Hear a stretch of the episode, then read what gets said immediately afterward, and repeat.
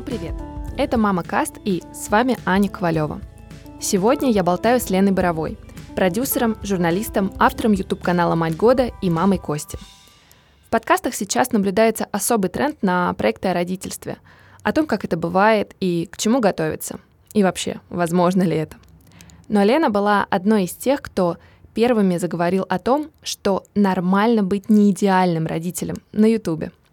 В этом выпуске вы услышите о том, Каково быть сол-родителем и почему честность в отношениях с людьми — это самое главное для того, чтобы сохранить себя?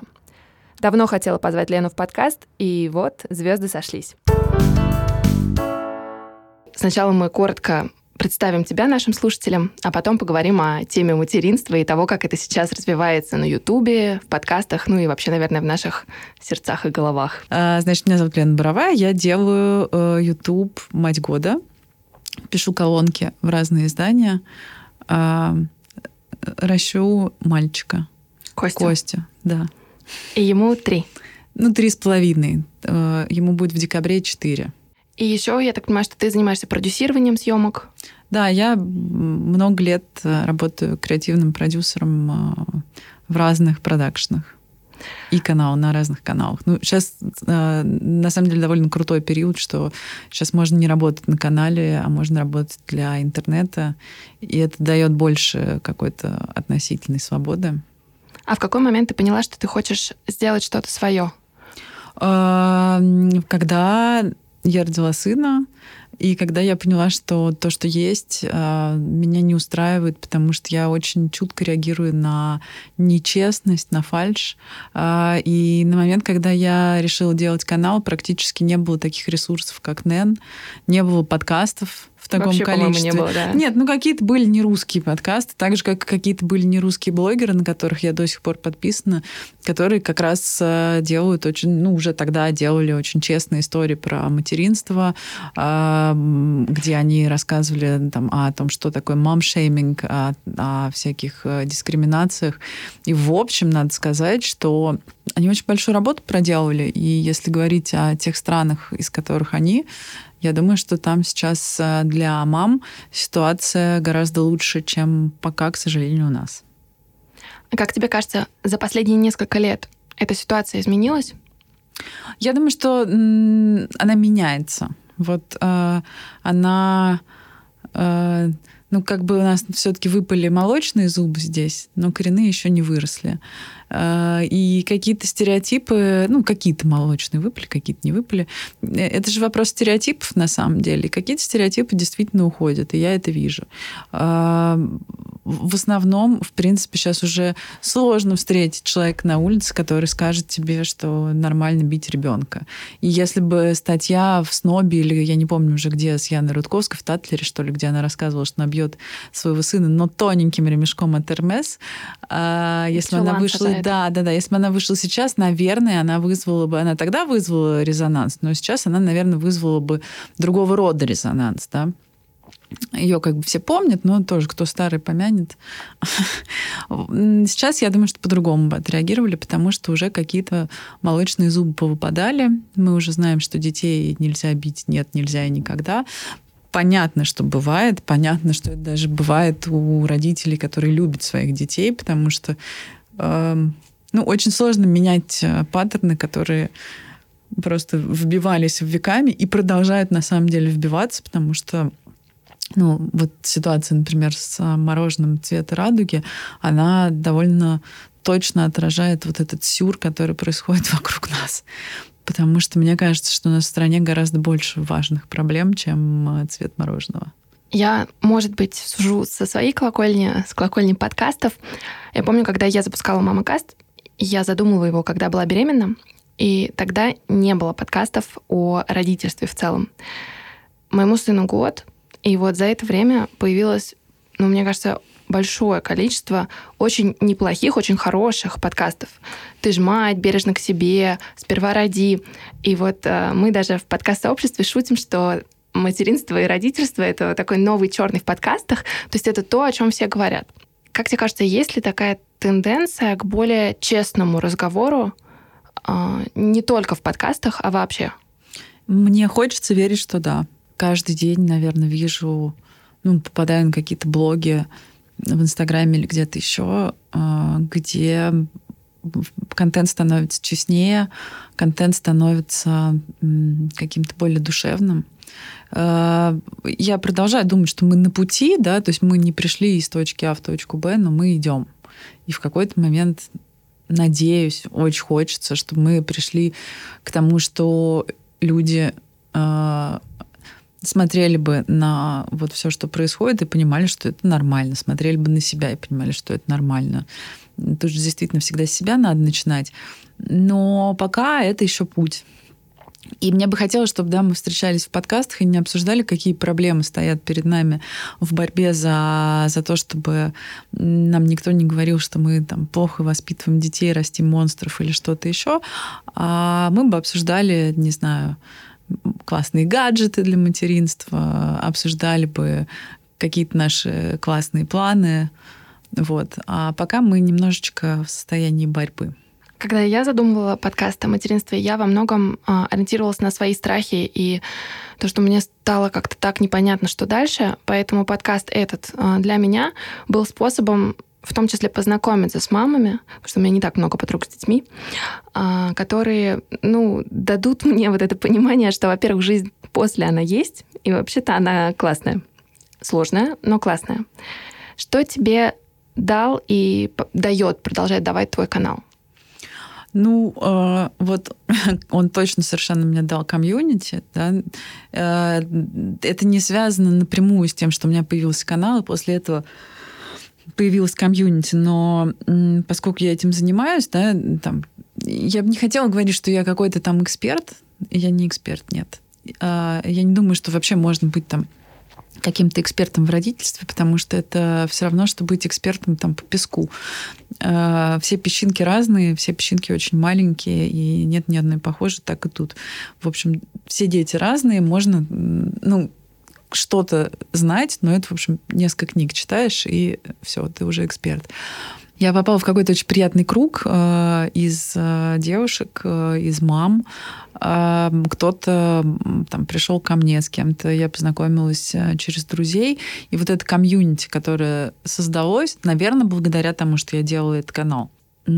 Это самое большое, что мне э, вот он дал.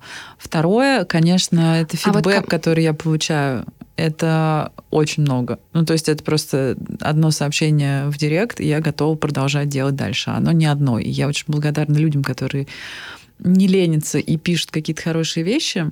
Ну, это дико ресурсная штука. А что пишут? А, пишут спасибо в основном, ну, если так обобщать. А, пишут а, про глоток свежего воздуха.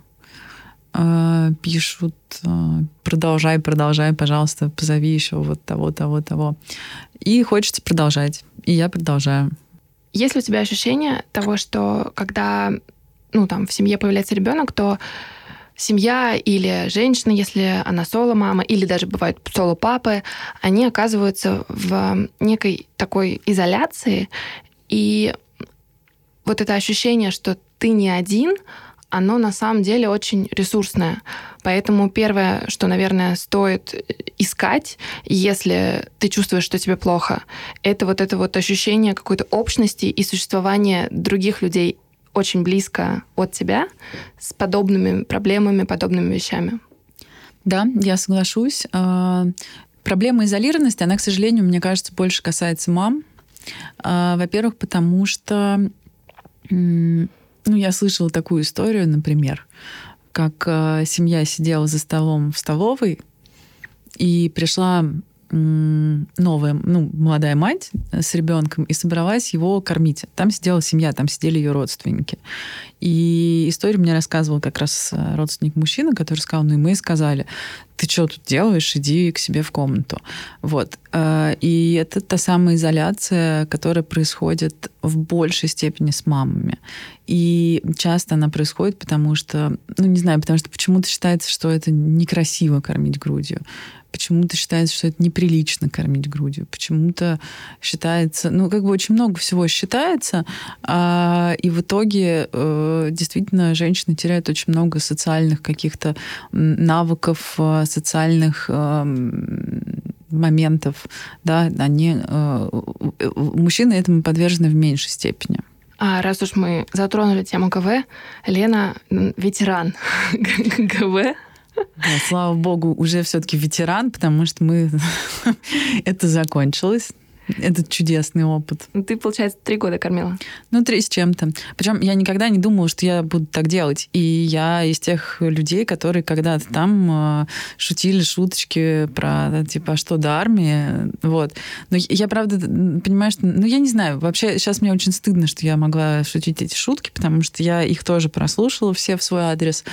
А, но для меня это оказалось самым удобным вариантом. А, и, короче, и, и самоотлучение это был тот путь, который я хотела пройти. То есть я не хотела... Э, понятно, что у меня все равно была какая-то тактика. Тактика под названием don't offer, don't refuse. Э, ну, не предлагай, не отказывай. И она рабочая. И самое смешное, что вот в состояние, в котором э, мы были последние два года, мы вошли как раз, когда Костя был где-то там год с чем-то. И э, там ушли дневные корми, кормления, он ел э, обычную еду, но вот вечерние, ночные и подутренние. Конечно, когда у него ночные кормления стали просто как у трехмесячного младенца раз в час, и я такая думаю, а простите, а почему меня об этом никто не предупредил? Ну, потом это закончилось. Тут важно понимать вообще в материнстве, что вот все, что вам не нравится, оно, скорее всего, закончится в какой-то момент. Поэтому если у вас нету, э, ну, если это не касается какого-то принципиального момента, связанного там с безопасностью, с э, какими-то нормами поведения там, в вашей семье или с чем-то еще, то проще сказать себе, я знаю, что это закончится, и просто говорить себе об этом каждый день. И потом оно заканчивается. Оно может вернуться, как, например, э, укусы и э, случайные перкоты, которые в тебя летят, но потом тоже заканчивается. Что для тебя стало самым большим открытием родительства? Ну, наверное, я сейчас отвечу очень банально, но это так, это мой сын. Когда я еще не была мамой, мне казалось, что ну, я представляю себе о детях гораздо больше, чем я на самом деле представляла себе. И самое главное, э, ну, я действительно, наверное, о некоторой категории под названием дети знаю много. Но дело уже в том, что э, ну, вот мы относимся к категории человек, например, да. И это даже если мы знаем про категорию человека очень много, это не значит, что я могу все рассказать про Аню. И вот мой сын для меня каждый день открытие. Как он а, взаимодействует с людьми, чему он учится, чем он занимается. Не знаю, я, я правда, я восхищаюсь тем, как э, круто он э, взрослеет, и он взрослеет. И это, короче, никуда вот не, не повернешь назад. И он такой сам свой человек, ну, как и любой ребенок, я, я понимаю прекрасно, что э, у меня восхищение вызывает не то, какой мой там сын гениальный, да, я не знаю на самом деле, а то просто какой он классный человек, с которым мне интересно сейчас уже разговаривать. У меня сын младше, чем у Лены, но вот для меня, наверное, такое большое открытие карантина, как реально быстро все меняется, потому что мы в начале карантина переехали на дачу э, к большой семье, и я помню, что я увозила одного ребенка, а сейчас во дворе бегает совершенно другой ребенок, э, который, я не знаю, но он уже стал каким-то полноценным человеком. И все это произошло за время того, когда мы все заперты. Короче, да, вот мне надо поехать завтра в офис, это впервые за весь этот карантин я поеду. Я даже не знаю, смогу ли я найти дорогу. Я, кстати, заблудилась. Я недавно про... я ехала на дачу, и я пропустила нужный поворот, и я поняла это на через 40 километров. И я думаю, боже мой, ну вроде бы как бы все незнакомое, а ребенок спит. А у меня сел телефон, и я не могу проверить, куда я еду. Поэтому я, в общем, волевым решением дождалась любого поворота и просто поехала назад в надежде, что я найду. Прекрасно. Я поняла, что самоизоляция немножко забирает навыки ориентирования во времени, в пространстве. Читала твою колонку тоже а, про то, чему мы научились на самоизоляции, и мне как-то очень а, показалось и близкой, и интересной твоя мысль про то, что ты впервые познакомилась даже не с собой, а ты впервые познакомила Костю с той Леной, которая на самом деле есть, а не Лена, которая действительно, ну не пытается, а является осознанным родителем, но иногда слишком пытается им быть. Да, да, это, это удивительно. Э, вот это, правда, чувство вины, чувство вины, на самом деле, такая супер движущая сила, мне кажется, особенно в родительстве. И, соответственно, ты все время чувствуешь себя виноватой, и ты чувствуешь, что все, все, все, я все делаю не так. Поэтому сейчас я соберусь, и, и вот он хочет сидеть у меня на голове, пусть сидит, я же виновата, я была на работе целый день. А тут э, ну, не, границы стираются, да, работа. Э, и когда наступил карантин, и когда я устала просто неимоверно, и поняла, что я просто не справляюсь, э, и надо что-то поменять, и при этом вот что-то поменять, это не значит, что надо, там, не знаю, начать ругаться, жестить или что-то такое.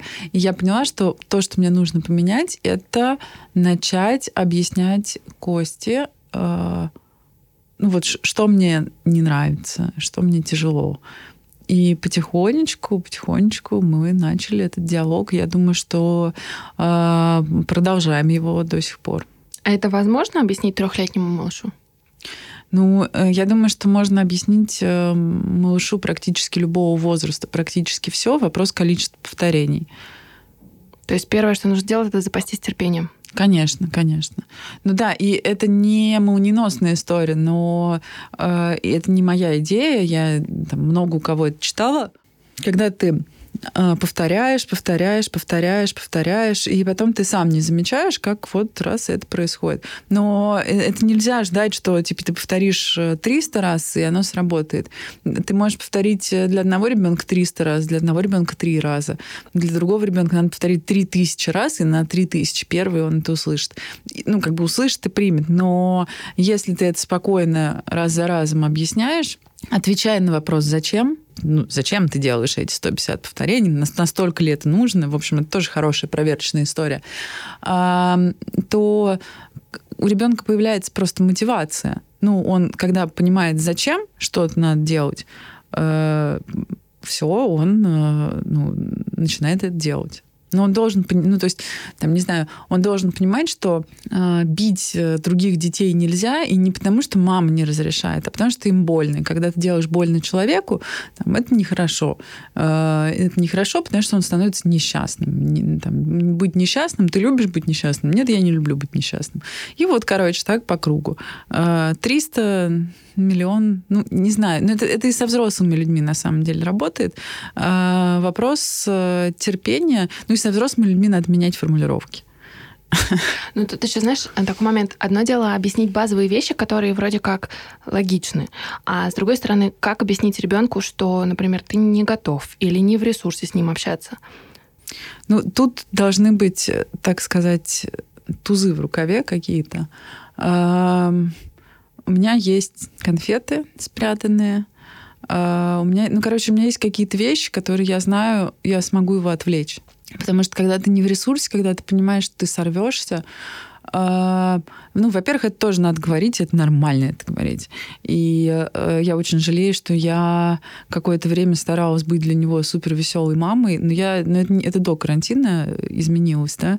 Я начала показывать ему всю палитру эмоций. И понятно, что ты не сидишь э, и не рыдаешь в ребенка, там, типа, боже мой, все это там, жизнь кончена. Нет, ну, ты в понятных ему выражениях говоришь, ты знаешь, мне сегодня грустно, мне грустно вот потому-то и потому-то. А, ну, только так развивается эмпатия. И она развивается. Это важный момент. Она не происходит по щелчку. Если вы, ты, вы скажете ребенку, ты знаешь, я очень устала, плохо себя чувствую, он может сказать, ну, э, нет, пожалуйста, сейчас играй со мной в поезд всегда я знаю даже по себе, что всегда есть какие-то компромиссы. А, и как, ну, и, в общем, отношения с ребенком, да, и отношения с ребенком, когда ты не в ресурсе, это возможно, единственное подходящее время для компромиссов, когда ты говоришь, окей, я не хочу сейчас с тобой играть а, в железную дорогу, но я могу с тобой поиграть там в то-то и в то-то. Это практически невозможно рассказать годовалому ребенку. Но когда Косте был год, я знала, что его можно взять на руки или там чего-то. Ну, короче, какие-то были варианты, что можно сделать. Ну, сейчас мне гораздо проще, потому что сейчас это можно, так сказать, словами через рот я могу ему сказать, давай полежим. Возьми игрушки э, в мою кровать, и играй здесь, и я буду там комментировать. Конечно, у меня тоже бывает, когда он говорит, давай ты сейчас будешь играть за этого преступника, давай убегай, давай там управляй коптером, а ты сидишь, ты хочешь просто единственное полежать, и чтобы вот белый шум куда-то ушел. Но на что-то же мы все-таки как бы подписываемся, когда рожаем ребенка. Мы не всегда знаем, на что именно, но вот э, примерно на это. Был у меня другой вопрос, но э, сразу отсылка к тому, что ты сказала. Вчера смотрел твой эфир. Здравствуйте. Здравствуйте. Лена иногда проводит прямые эфиры в Инстаграме. И ты сказала о том, что есть некоторые вещи, которые нужно обсудить э, с партнером, прежде чем у вас появятся дети. Что это за вещи? Вообще, вот все. Эм, ну, э, вот что для тебя важно, например, вообще в жизни? Ну, не знаю, ты, там, тебе важно, э, ты религиозный человек, например? Ну, я ну, окей, ну, если мой говоря, партнер да, атеист. Да, да, ну я вот, верю типа, в Бога, того... но никому не навязываю. Да. да, ну вот вам надо там, вам надо это обсудить. Вам надо обсудить, что э, ты знаешь, там я верю в Бога. Ты там, если не веришь, давай мы будем эту тему касаться деликатно, потому что если ты мне скажешь э, вот так-то, то это может меня задеть. Там, например, есть мясо, не есть мясо, отношение к вакцинации, отношение э, к национальному вопросу, отношение к деньгам. Это прям реально важно обсудить отношение к деньгам, какими бы романтичными вы ни были. Плюс надо, простите, keep it real. Если вот вы на самом деле не очень любите готовить, но при этом в конфетно-букетный период вы все время стоите у плиты. Стараетесь да, и стараетесь, то потом, ну, э, ну, не то, что там от вас этого будут ожидать, не в этом дело. Понятно, что ну, нам всегда хочется делать приятно людям, в которых мы влюбляемся, но это надо тоже проговаривать, что ты знаешь, вот меня ты вызываешь такие эмоции сейчас, что мне хочется тебя все время кормить, но вообще я не очень люблю это делать. Ты же там мог бы иногда готовить сам, да? Очень часто, конечно, дети появляются в момент, когда это там страсть, такая любовь на начальной стадии. И это очень круто. Ну, потому что дети, которые рождаются в любви, я в это верю, в них э, что-то такое остается, да. Но э, иногда, особенно с появлением ребенка, конечно, вот эта вот свежая, страстная штука, она может чуть-чуть эм, подкоситься. И если это единственное, на чем стоят отношения, то, к сожалению, есть вероятность, что они и закончатся. И говорить надо обо всем. А, я считаю, что, конечно, в идеале а, у э, предприятия ребенок должно быть два равных акционера. Но понятно, что там, не всегда бывает так, как я считаю, да. Но максимально все, что можно обсудить, нужно обсуждать. Нужно обсуждать, каков будет ваш вклад в заботу о ребенке, каков будет график. И, и не надо стесняться об этом говорить. Не надо стесняться говорить о том, что мы будем есть, когда я буду лежать, э, там, не знаю, после родов или после кесарева, и мне будет тяжело вставать. А нужно ли, как тебе кажется, разговаривать о том, что будет и как это будет, если мы разойдемся? А, ну, это очень взрослый разговор. В идеале его можно тоже проговорить. Я вот тоже скорее верующий человек, чем суеверный, поэтому в принципе, я вообще за какие-то контрактные отношения, а, особенно когда появляется ребенок. Это не финансовый контракт, да, а это скорее история про поведенческие какие-то паттерны, да, ну, нормы, про, про то, кто сколько с ребенком заниматься будет. И это хороший такой, ну, хороший коммитмент. Понятно, что мы ну, далеко находимся от того момента, когда мы будем заключать такие э, бумаги, но сейчас есть какие-то приложения даже, в которых это можно составить. И это э, полезно. И э, я не вижу ничего плохого в том, чтобы там, писать завещание. Я не вижу ничего плохого в том, чтобы ну, вообще как-то страховаться юридически. Это хорошая идея всегда. А у тебя вот это понимание было всегда, или это произошло после того, как этого разговора не было? Нет, у меня всегда, я думаю, что было это понимание, но э, да, мы не проговорили важные вещи. Э, ну, ну, я не очень готова говорить именно про свои отношения с Костиным папой.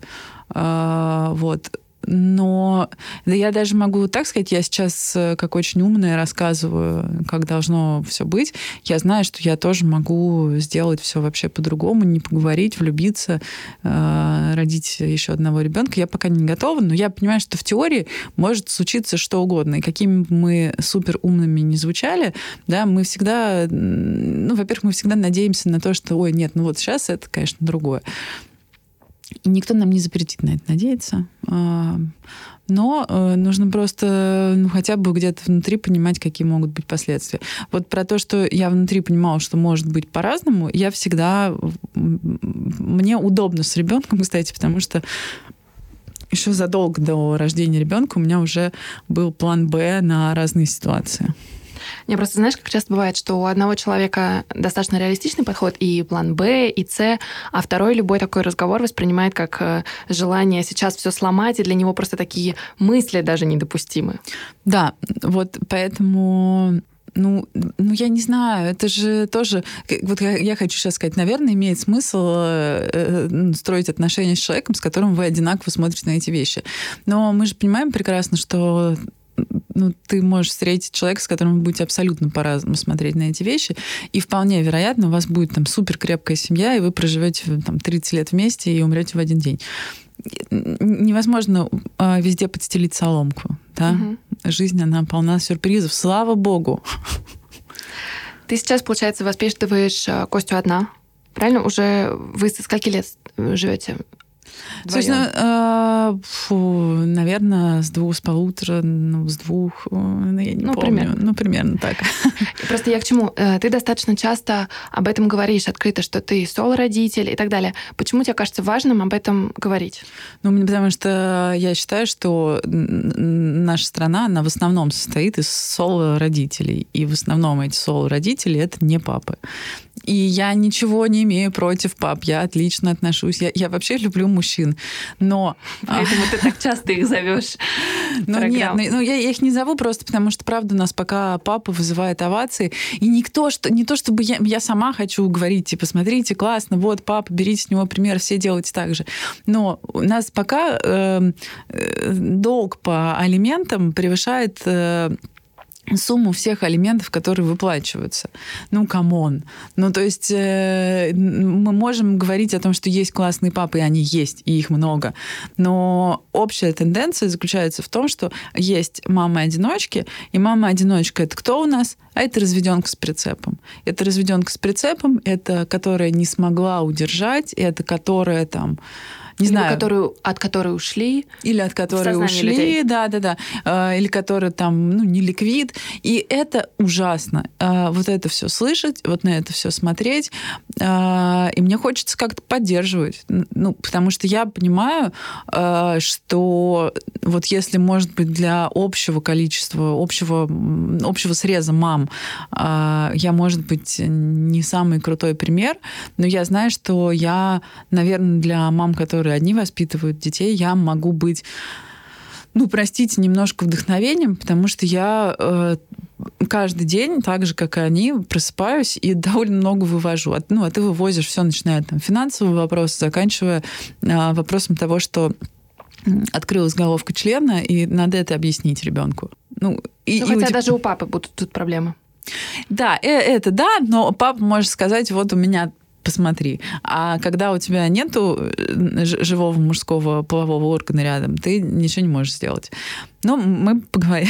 Это просто ситуация из карантина, когда в одно прекрасное утро я э, пришла в комнату Кости, вот это все обнаружила, и думаю, господи, ну что же, у меня проблем мало, что ли, было. Я еще тут же испугалась, что там что начнутся какие-то там... Все время меня все пугали фимозом, там чем-то еще. Думаю, все, все, все, кошмар, сейчас все плохо закончится. Но нет, все закончилось отлично. А что для тебя конкретно самое сложное в том, чтобы быть ну, мамой мне так не нравится это слово мамой-одиночкой, да, потому что тоже. это, это как-то прям я его говорю, и меня передергивает изнутри. Угу. Соло, соло родителям. Ну, я, да, тоже так думаю. Чего, э, чего самое сложное? Да я не знаю. Ну, вот... Э, Я, продолжаю говорить, я это сказала, кстати, в «Медузе». На самом деле, мне кажется, что всегда самое сложное это, э, ну, когда это совсем маленький ребенок, это отсутствие вторых рук и поддержки, угу. э, потому что нужно и то, и другое. Э, когда ребенок постарше, э, это э, финансовые вопросы, необходимость все время принимать какие-то решения, просто каждый день идти в сад, не идти в сад, в какой сад идти, куда идти. И, ну, я советуюсь, кстати, с Костиным папой, но все равно он, например, говорит, слушай, ну ты, наверное, лучше знаешь, ну там, выбирай. И я просто все время думаю, думаю, думаю. Вот я даже сейчас сижу и думаю, а, чем меня сейчас занимается Костя, может быть, с ним надо поучить алфавит. И вот этот вот постоянный процесс, и также постоянный процесс э, там зарабатывание денег, это, ну, может быть, я бы хотела, э, не знаю, больше времени просто лежать на диване э, и не делать ничего. Но я иногда, кстати, лежу на диване и не делаю ничего. Это вот если кто... Это супер нормально. Да, да, да, это супер нормально. И, ну, у меня просто на это время появилось теперь, и да, отлично. Я укладываю костью и могу лежать и делать э, прекрасное ничто. У меня есть подруги, которые а, тоже воспитывают детей одни, и еще несколько лет назад я знаю а, с их слов, что это большая проблема там рассказать, например, новому мужчине и так далее, что у тебя есть ребенок, и это всегда в этом какая-то неловкость. Вот среди моего окружения я заметила, что за последние несколько лет это изменилось, и реально офигенные парни, просто обалденные, встречаются с девушками, с детьми, и их это не смущает от слова совсем, они даже наоборот как-то, мне кажется, позитивнее воспринимают женщину с ребенком, потому что она, ну, как-то не знаю, дает им уверенность в том, что вообще вот это уже работает. Есть ли у тебя такое ощущение, или это мой какой-то пузырь вот этих э, нескольких пар? Да нет, вот у меня ровно такое же ощущение. Просто у меня есть как раз мои знакомые, которые со мной регулярно не соглашаются и говорят, что вообще там непонятно как, но у меня все люди, с которыми я ходила на свидание, и там человек, с которым я сейчас встречаюсь, э, ну не, ну, не то, что нормально реагировали на то, что у меня есть ребенок, а хорошо, отлично. Не знаю, ну вот да, у меня, я не, я не, у меня как раз наоборот вокруг меня мне рассказывают какие-то другие истории, но моя выборка просто сто процентов из ста да, наверное, даже им интересно. Ну, то есть это скорее вот если описывать, это интерес, это ну, какое-то любопытство. А, и дети, они же, в принципе, классные, но, опять же, да, я сейчас понимаю, что ну, все обычно реагировали на фразу про наличие ребенка. Я там получилось, что познакомила его только вот с с молодым человеком, с которым мы сейчас встречаемся, который называется друг моего сына. И, э, и короче, Костя классный. Ну, то есть я это понимаю. И самое Костя главное... сын. Да. да. И самое главное, Косте три с половиной года. А, если бы Косте был год, я думаю, что было бы посложнее знакомить. Но я знаю, что и, и, и в этой ситуации тоже. Я знаю, господи, я знаю историю, как э, кто-то с кем-то начал встречаться, когда у того на руках был там трехмесячный ребенок. Это все нормально. Просто мне кажется, чем спокойнее и нормальнее ты сам об этом говоришь, э, чем спокойнее ты к этому относишься, тем проще. Вот это, мне кажется, тоже важная мысль, потому что это, знаешь, как совсем то, что ты транслируешь, то, в принципе, люди и видят. И когда, наверное, тебе в какой-то степени неудобно, что у тебя есть ребенок, и ты сама его воспринимаешь как вот этот ужасный, еще одно слово, здравствуйте, прицеп, mm-hmm. вот, то и человек рядом начинает видеть ну, некий дискомфорт в том, что он приходит в уже какую-то существующую семью. А если еще одно ужасное выражение. Я сегодня королева их. А, ты с гордым флагом идешь и говоришь, ну, типа, это я, это мой ребенок. И мне кажется, что человек с большим удовольствием присоединяется просто к этой веселой толпе. Да, да, да. Ну, тут просто надо для себя понимать вообще, что ты хочешь. Вот тоже это же важный очень момент. Если ты хочешь... И вообще ничего плохого нет в том, что ты, например, можешь хотеть просто э, отношений, там, как секс, да, тогда, наверное, ну, я, я считаю, что всегда все равно имеет смысл говорить, что есть ребенок. Ну, э, это всегда вопрос безопасности, там чего-то еще. И это, кстати, такая, мне кажется, может быть проверка на адекватность. Э, чтобы, если вдруг скажет прицеп, сразу там типа пошел. Вот. Э, если ты хочешь каких-то отношений как отношения, да, ну, понятно, что они строятся на честности, на каком-то открытом диалоге. И э, выжидать какое-то специальное время, чтобы сказать, что, там, смотри, у меня есть ребенок, я не знаю зачем. Можно просто сразу сказать. Но это важный вопрос, но вот мне кажется, что многим мамам тяжело иногда для себя понять, чего ты хочешь, потому Конечно. что, во-первых, очень часто ты ориентируешься на жизнь ребенка, и его желания и потребности становятся номер один в твоей жизни, а во-вторых, ты часто просто э, занята решением проблем. И когда есть вещи, которые нужно делать, там решать, не то чтобы есть э, время, ресурс на то, чтобы думать о том, чего ты хочешь. Вот как ты, у тебя, может быть, есть какие-то собственные лайфхаки, ну вот быть в ресурсе и четче отвечать себе на этот вопрос? Ну, первый, самый главный лайфхак — это разрешать себе быть не в ресурсе. И, ну, там, когда ты не в ресурсе, прям чувствовать это и давать себе какой-то отдых. Это очень тяжело, когда ты вроде как э, не можешь это сделать, но на самом деле можешь.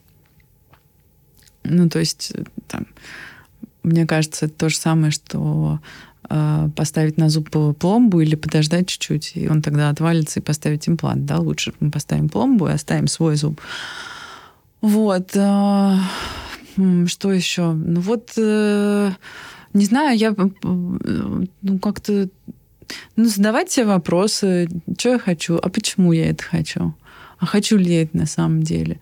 А, быть э, взрослым человеком собой, там, Леной, Аней, да, Машей, и э, ориентироваться на то, чего хочет Лена, Аня и Маша. Или Маша. И типа это окей, если она хочет побыть без ребенка, если она хочет заниматься карьерой. Да, конечно. Ну, э, я даже не знаю, почему это... Ну, то есть, в смысле, я, я, я сейчас не к тому, что я не знаю, почему это может быть не окей. Я прекрасно понимаю, откуда растут ноги у, у комментариев и у мыслей о том, что это не окей, но это, конечно, окей. Но э, я думаю, что занимаясь карьерой, занимаясь собой, все равно можно находить вот это качественное время. Но, понимаешь, вот у нас же дети маленькие, все равно маленькие. Маленькие. Но потом им станет 6 лет. Очень и... жду. Да. И вот в 6 лет они скажут, мам, давай вот поговорим. А, если ты вот, вот это время сейчас очень внимательно я прошу это не вырезать, да, потому что это очень важно. Если ты в это время не занималась чем-то, чем ты хотела, а это может быть, например, быть э, мамой 24 на 7, но тебе приходилось работать. Или работать все время, но ты хотела быть мамой. Или э, ну, короче, или тебе хотелось работать, или тебе хотелось что-то читать, или что-то еще. И вот ты себе в этом отказываешь, и ты формируешь э, какой-то душевный вакуум длиной вот в это вот в этот малолетний возраст дошкольный. И когда он приходит в школьный возраст, тебе получается не о чем с ним поговорить, потому что ты не можешь ему рассказать, и ты не хочешь ему рассказывать, что ты знаешь, я несчастная, потому что вот жизнь из-за тебя, получается, вот так сложилась. А мы сами, и это супер банальная фраза, я продолжаю сейчас твою историю с клише, но мы, правда, сами кузнецы своего счастья. Понятно, что есть обстоятельства, понятно, что есть возможности, они очень разные у всех, но всегда есть какой-то градус дозволенного, который ну, нужно зубами просто вырывать в жизни. И вот в этот как бы маленький-маленький градус от э, всего циферблата дня делать что-то, что хочешь ты и наполняться. Неважно, чем наполняться. Наполняться тем, что ты печешь пироги, наполняться тем, что... Ну, я, например, я дико кайфую, я очень люблю убираться. Я люблю цветы сажать и пересаживать. И э, вот в эти моменты я становлюсь ресурснее, и я думаю, что это норм э, рассказывать э, Косте потом, что ты знаешь, меня вообще такие были там хозприходы, и вот сейчас тебе расскажу. Ну, то есть это примерно так же может звучать интересно, как если я буду ему рассказывать, вот я такой фильм сняла, я такой фильм сняла. Я как раз из тех мам, которые ну, я, у меня тоже нету этого стопроцентного баланса. Его тоже не существует. Ну, то есть есть люди, которые его добиваются, круто, рада за вас. А, у меня есть э, вот мой проект, у меня есть какие-то еще колонки, там что-то еще. Это приносит мне удовольствие, это приносит мне наполненность, это приносит мне какое-то удовлетворение да, процессом и результатом. Есть моя работа, которая мне не нравится, ну, не всегда нравится. Да? Мне иногда бывает, э, бывает какое-то сопротивление в этом смысле. Мне иногда бывает тяжело ее делать, иногда не хочется ее делать. Но ну вот мне надо это делать.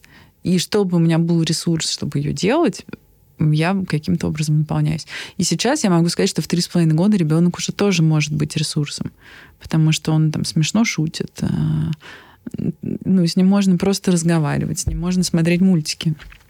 Я вот очень люблю мультики и совершенно не обламываюсь посмотреть мультики с ребенком. А ты что-то запрещаешь? Uh, ну, uh, тут такая история, да. Есть вещи, которые uh, я объясняю, почему делать не стоит. Э, да, ну, это какие-то опасные вещи. Э, я не разрешаю ему выходить на балкон одному. И я объясняю, это почему. Это страх. Да, и я его прошу очень, что если ты хочешь выйти на балкон, позови меня, я выйду с тобой, это не проблема я не разрешаю ему нарушать границы других людей. Я довольно строго по этому поводу с ним разговариваю всегда. А, и это касается ну, и дев, ну, вот, девушек, которые с ним сидят. Иногда это касается там, моих друзей. Но это не то, чтобы вот не разрешаю, да, это такой более сложный процесс, чем не разрешаю. Ну, это какие-то правила, по которым вы живете? Да, наверное. Ну, как это не то, что правило, да, они тоже... Это правило, по которому мне бы хотелось, чтобы мы жили. Это правила, которые там регулярно нарушаются, но когда они нарушаются, это повод для того, чтобы еще раз поговорить о том, вот почему они такие, а не другие. А себе ты что-то запрещаешь в общении с ребенком? Я думаю, что для меня с ребенком не ок примерно то же самое, что для меня не ок э, со взрослыми людьми. Э, мне не ок э, оскорблять, унижать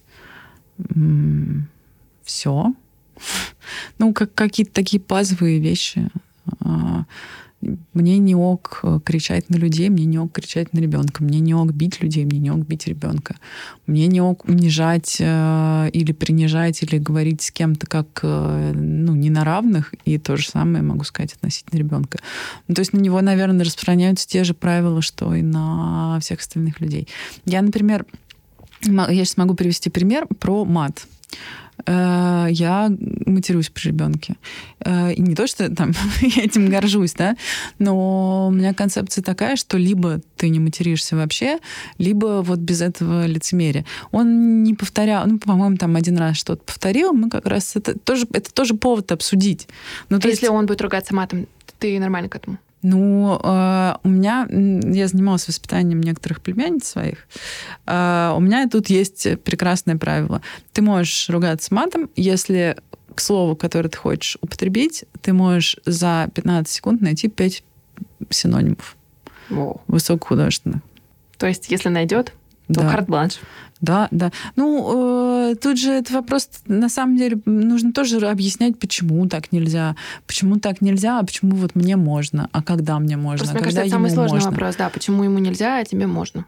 Нет, ну тут нет такого же, что нельзя. Ты же, вот мы же понимаете, это такая смешная штука, да. Нам кажется, что есть слово нельзя, и что после слова нельзя все, ну ничего не происходит. Но это же очень такая условная мера. ну вот тебе в детстве говорили нельзя, например, что, а ты это делала все равно. А, слушай, у меня просто сейчас очень свежие воспоминания с моим годовалым сыном. Он постоянно пытается разбить шкаф стеклянный, и я ему говорю нельзя. Я не помню, на что мне говорили нельзя, если честно, но сейчас я регулярно... Ну, когда ты была подростком. Тебе говорили, например, нельзя выпивать... Э, ну, я выпивала. Ну, мне не то, чтобы не... Ну, ты... Не, ну хорошо, на тебя наверняка... Я, я сейчас подозреваю, что это примерно такие же как у меня. Мне говорили, ну, ты можешь выпить бокальчик, но там не больше. Но ты выпивала, ну, как бы... Я выпивала больше. Э, и выпивала не бокальчик, а там то, что стопками пьется. Да, у меня тоже бывало. Вот, и это бы мои родители, наверное, были бы не очень рады. И, ну, ну как бы, они, ну, вот этот, понимаешь, это вот, вот та самая условная мера нельзя. Когда это годовалый ребенок, понятно, что там нельзя, это скорее штука про безопасность. А дальше уже вот это нельзя, оно так не работает. Ну, то есть это не дрессировка все-таки. Сто процентов не дрессировка. Просто я еще думала в контексте того, что там условное наше поколение это первое поколение, которое, наверное, стала очень сильно анализировать себя и в том числе понимать, откуда у нас там, и у наших комплексов, у каких-то наших, не знаю, проблем растут ноги. И вот мы поняли, что многие вещи, они из детства, и там это когда-то сказанные вскользь комментарии родителей, друзей родителей, которые там охренительно ужасно влияют на твою жизнь, хотя человек плохого не хотел. И, и вот мне кажется, что сейчас есть некая такая, знаешь, я даже в себе ее замечаю, супер осторожность из разряда, что ты вроде как а, настолько хочешь быть хорошим и не навредить, что даже иногда пагубно. А я думаю, что тут э, история в том, что ну, не надо пытаться быть хорошим, совершенно точно. Э, вот надо ну, побольше о себе думать, на самом деле. Потому что не надо быть хорошим, не надо быть удобным. А, надо быть разумным. Вот как-то так, да. А у тебя всегда было вот это понимание? Да, конечно, нет. А конечно, нет. Ну, конечно, нет. А когда пришло? Ну вот, при, оно продолжает приходить. Я не знаю, я думаю, что если мы поговорим через год, я там что-то еще новое скажу. Ну вот, каждый день оно приходит. Я анализирую там свое детство, свой, свой какой-то подростковый период. Я анализирую какие-то штуки, которые я делаю с Костей, да, вот там про повторение, например, про объяснение, э, про ресурс. И вот там что-то получается, что-то не получается. Э, регулярно что-то не получается. И когда я, у меня Костя только родился, я вообще поняла, что я не понимаю ничего, я не знаю, что делать. Кто это? А вы придете ко мне, вы меня не бросите здесь, а можно? А, а что с ним делать? А если он заплачет, а куда грудь засовывать? А, и потом ты просто делаешь, делаешь, делаешь, у тебя нарабатывается какой-то опыт. Но помимо опыта, да, у тебя нарабатывается еще какой-то анализ, который действительно там применим к категории дети, к категории люди. Вот к категории люди у меня есть много анализа, который применим там за который накопился за очень-очень долгое время моей жизни на планете Земля. Э, ну, конечно, у меня есть фейлы, и, конечно, я там не сразу все знала. А про не быть хорошим вот я всегда очень хотела быть хорошей для всех. И я очень я рада, тоже. что я перестала этого хотеть, э, потому что мне очень захотелось быть э, счастливой, потому что это единственный вариант, как я могу показать э, своему ребенку, как быть счастливым. А нельзя быть хорошей для всех и счастливой одновременно? Ну, конечно, нет. Ну, а, ну, просто это по закону нормального распределения нельзя быть хорошей для всех, для кого-то ты в этот момент будешь плохой. Это правда. Ну, то есть совершенно большое точно. разочарование всех, кто хочет быть хорошим. Здравствуйте еще раз. А, ты, на самом деле, действительно не хороший ни для кого. Или так. Или так. Но ты точно не очень хороший для себя, потому что когда ты э, ставишь чьи-то несуществующие на самом деле потребности выше своих собственных, ты занимаешься просто ну, какой-то ну, вот какими-то ветряными мельницами, в общем, ты занимаешься. Ну, тут, знаешь, тут еще есть история не, не только про ставить чужие потребности, но еще ставить какое-то чужое мнение и вот здесь вот, э, когда у тебя появляется ребенок, у тебя, правда, появляется достаточно большое количество людей, э, родственного или неродственного происхождения, которые знают лучше, как, как тебе быть. И вот здесь это, наверное, тоже важный момент выстраивания границ. Была у тебя такая проблема? Um... Мне повезло. Ну, это я прям знаю точно, что мне повезло. Э, и практически не было у меня вот этого выстраивания границ, потому что была моя мама с которой мы примерно одинаково на все смотрим. Есть э, бабушка с дедушкой, которые родители Костиного папы. В принципе, мы тоже с ними довольно быстро договорились. И вот мой папа как раз он любитель дать советы, прокомментировать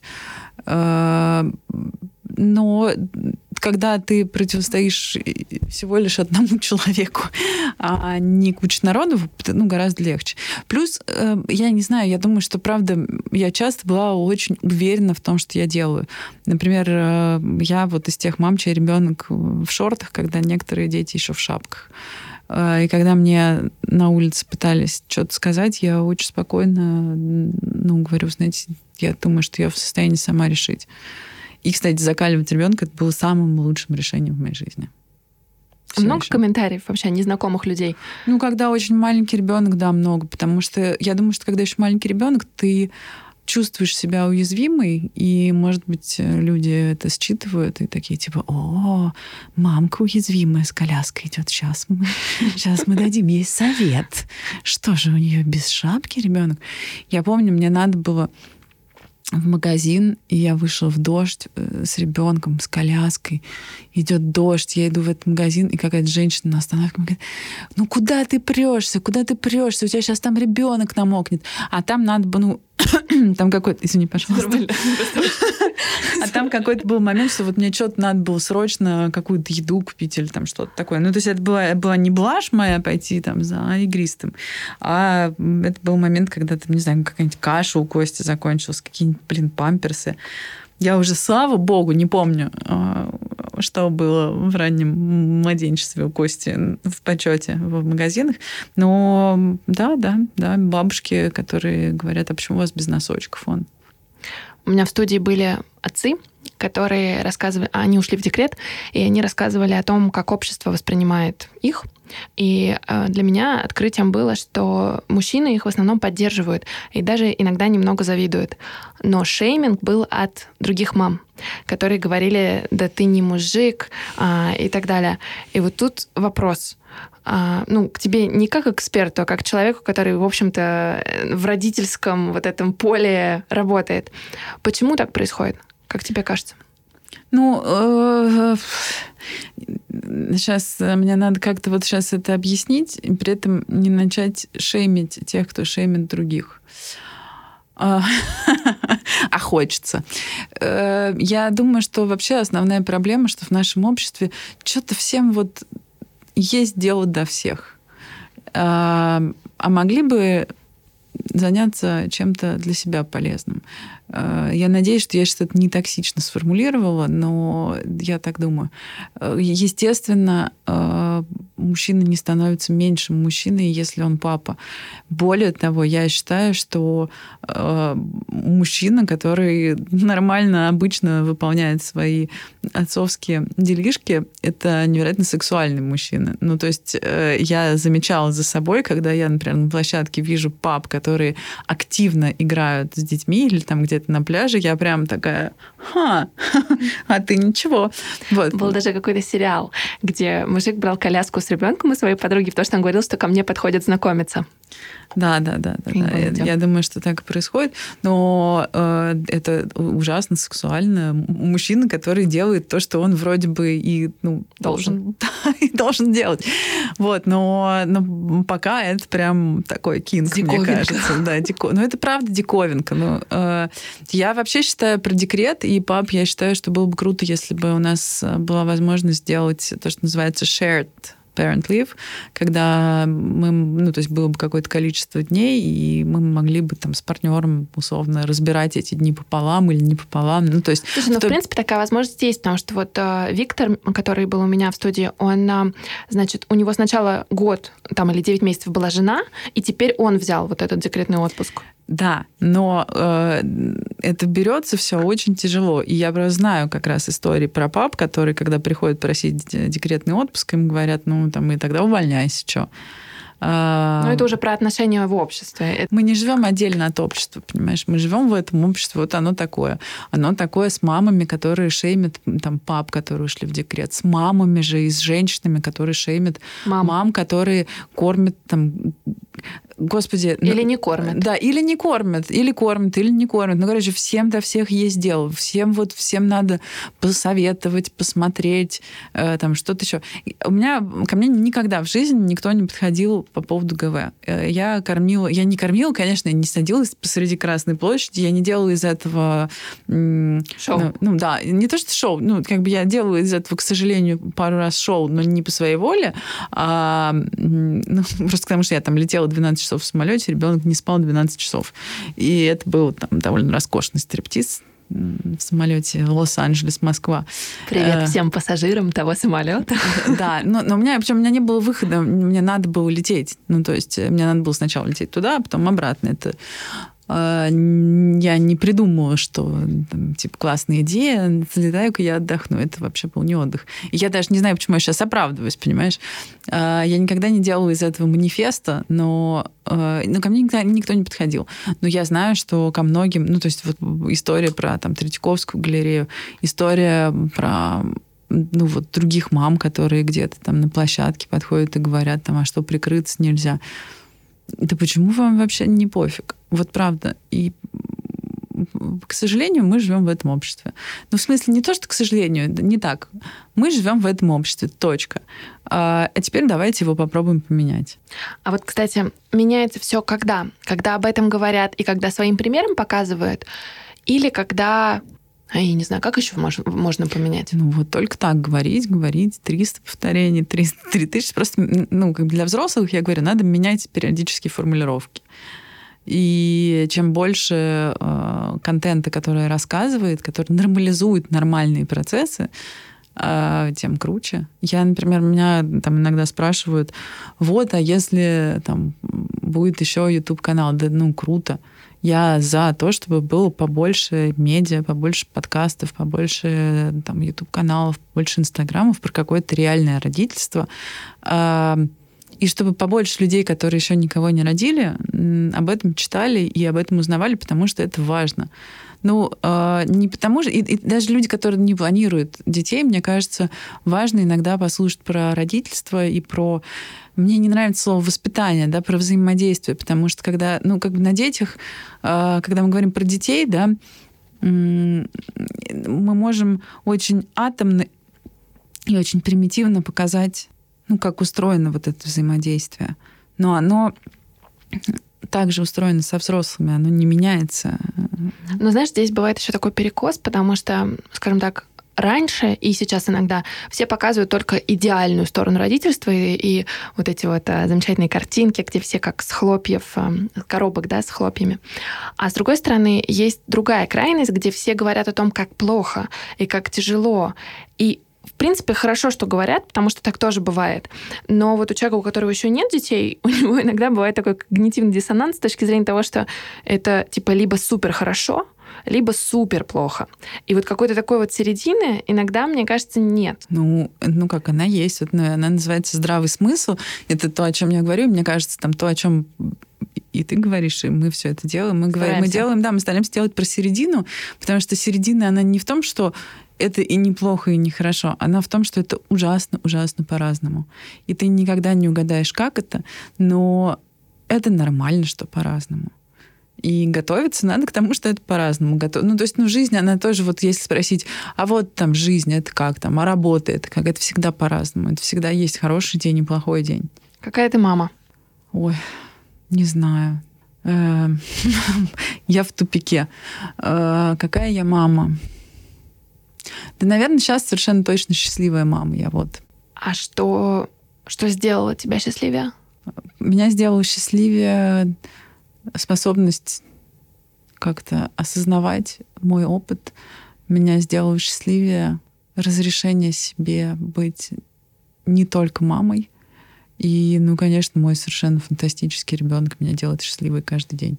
Ну, и мне вообще кажется, вот эта сквозная линия, твоя про честность, она очень важная, потому что это про честность с партнером, с самой собой, с ребенком. Да, но только нужно понимать, да, что я вот это сейчас говорю, я ни в коем случае не человек в белом пальто, который никогда в жизни там никому не соврал. Это не так. Я, ну, мне кажется, довольно много раз в жизни кому-то врала и там я совершенно не горжусь собой. И я не пытаюсь сейчас сказать, что и, и я классная, поэтому нет, ну просто я живой человек, все люди живые. А, если кто-то пытается надеть белое пальто и сказать мне, что это никогда он не делал, э, облейте его белое пальто грязью, потому что вот он вам точно совершенно врет. Поэтому э, честность, да, ну чем больше ее, тем лучше. Если получается там стопроцентная честность, если получается наладить такие отношения, в которых этот открытый диалог возможен, это круто.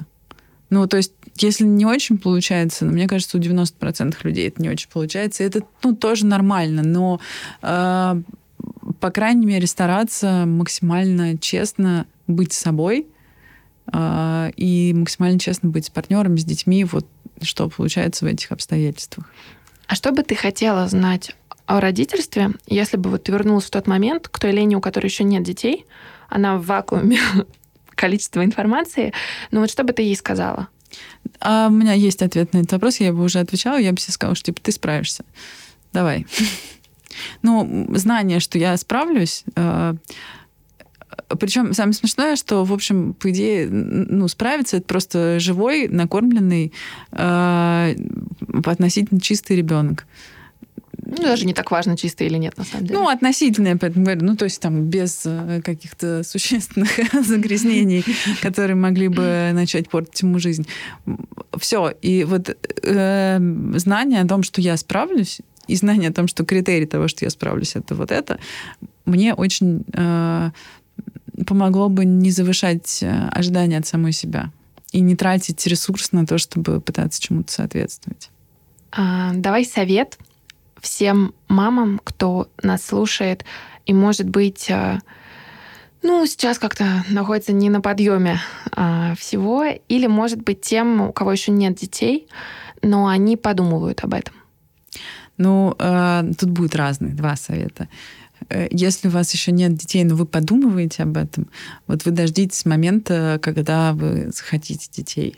Э, ни в коем случае не слушайте тех, кто вам говорит, что уже пора, часики тикают. Вот это вот все. Никого не слушайте, потому что они вам насоветуют, а потом ну, за вот этого нового человека ответственность лет 18 будете нести вы сами. А, и это довольно серьезный груз ответственности. А, Можно, да, сразу да. комментарий? Согласна, но тут есть тоже тонкая грань захотите быть готовым, потому что, мне кажется, быть готовым невозможно. Нет, быть готовым вообще невозможно. Это даже... я, согласна на сто процентов. Быть готовым вообще невозможно. Можно, нужно быть готовым к тому, что это другой человек, и вот это то же самое, что ты знакомишься на улице с человеком, ты не, ну, ты не знаешь о нем ничего, ты не готов. Вот тут то же самое. Это другой человек, ты о нем ничего не знаешь, но этот человек будет 18 лет от тебя зависеть. Сначала полностью, а потом там, все меньше, меньше и меньше, но до 18 лет. А то может еще и дольше. Ну, то есть там разные ситуации бывают, да, например, если это какой-нибудь не нейротипичный ребенок, это будет на всю жизнь, да. Если это особенный ребенок, это тоже будет на всю жизнь. И, э, просто это надо понимать. Вот, поэтому пока вы не понимаете, что вы точно хотите ребенка, ну, лучше не, не слушайте никого. А мамы, которые грустят, Ой, да вы знаете, что вот погрустите. Вот э, погрустите, пообнимайте себя, э, пожалейте себя. Э, желательно, конечно, чтобы это кто-то другой делал, но я очень хорошо понимаю ситуацию, когда ты единственный, кто можешь себя пожалеть, ты сам, и ты ну, пожалейте тогда. А, и я повторю, мы вначале, мне кажется, с этого начали, что все заканчивается, все проходит. Э, какая бы фаза сейчас не была у вашего ребенка, она, скорее всего, закончится. Вот в какой-то момент. Не знаю, когда. Но закончится. Даже подростковый возраст. Он тоже заканчивается. И, и дети мутируют во взрослых и покидают гнездо. В идеале, конечно. И это происходит быстрее, чем мы думаем. Надеюсь. Супер. Спасибо большое, Лен. Спасибо большое. Будет здорово, если этот подкаст даст вам ощущение поддержки и понимания, а может быть даже вдохновит. Вы можете помочь другим узнать об этом подкасте. Выкладывайте в сторис Инстаграма то, как вы слушаете Мамакаст, делитесь своей обратной связью и отмечайте меня, чтобы я вас не потеряла и увидела ваши комментарии. Мой ник в Инстаграме Аня Ковалева. Спасибо и до встречи.